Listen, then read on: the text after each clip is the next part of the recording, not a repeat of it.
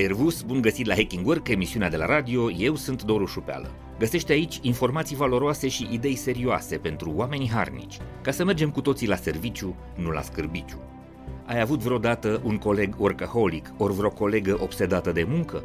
Sau, și mai rău, ai lucrat în echipe și companii în care cei mai mulți oameni exagerau cu efortul profesional? Sau, în varianta cea mai gravă, te-ai luat după ei fiindcă mediul de lucru te-a împins să te comporți imitativ ca să nu fi privit ca un outsider și exclus din comunitate? Tuturor cred că ni s-a întâmplat să întâlnim un workaholic. Asta dacă nu am fost chiar noi, la un moment dat, în acest rol. Cum recunoști workaholicii? Sunt câteva atribute clare. În primul rând, muncesc mult peste program. Leacă spre casă mult mai târziu decât ora oficială de încheiere a programului și deseori ajung mai repede la muncă. Și nu doar că petrec mai mult timp acolo, dar și muncesc mai intens. Foarte rar îi vezi luându-și o pauză ca să respire și să privească orașul pe fereastră sau să stea la o cafea cu un coleg. Mănâncă pe fugă, merg foarte rar la baie, nu își iau momente de meditație ori de relaxare. Îi vezi activ pe grupurile de lucru interne și în weekend ori seara. Citesc și trimit e mail deși sunt în concediu sau este duminică. Răspund mereu imediat la orice solicitare, mai ales a șefilor, se implică în toate proiectele și au obsesia de a fi la curent cu toate subiectele discutate. Nu cer ajutorul celorlalți și nici nu recunosc când au probleme sau nu se pricep. Caută de cele mai multe ori singuri soluții și sunt mereu stresați, preocupați, prinși de un proiect, scufundați în documente sau îngropați în hârtii. De cele mai multe ori, fără intenție clară și fără să conștientizeze, workaholicii au un impact negativ asupra colegilor lor, fiindcă oferă un exemplu și un reper care sunt greu de egalat și stabilesc niște metode, standarde și norme de lucru care sunt nu doar incorrecte, dar și imposibil de atins de către cineva care lucrează normal.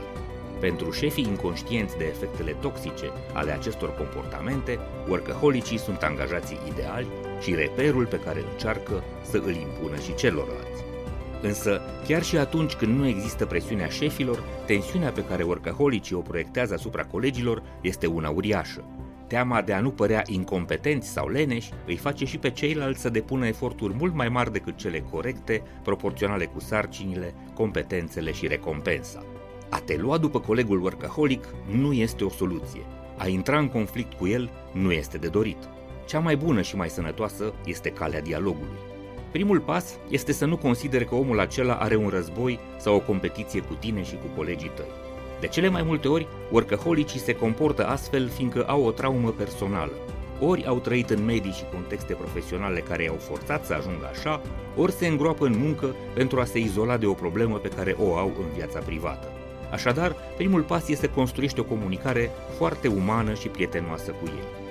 În al doilea rând, împreună cu ceilalți colegi, e cazul să deschideți public discuția despre toxicitatea acelui comportament și efectele sale dăunătoare asupra psihicului celor implicați. Respingerea categorică și publică a afirmațiilor și atitudinilor care glorifică munca workaholicilor este absolut necesară. Nu este nici eroism, nici performanță și nici competență ceea ce demonstrează ei. Și toți colegii ar trebui să cadă de acord și să conștientizeze că efortul supraomenesc nu este acceptabil ca standard profesional, fiindcă nu este nici sănătos, nici durabil și produce daune majore pe termen lung asupra tuturor, inclusiv asupra afacerii.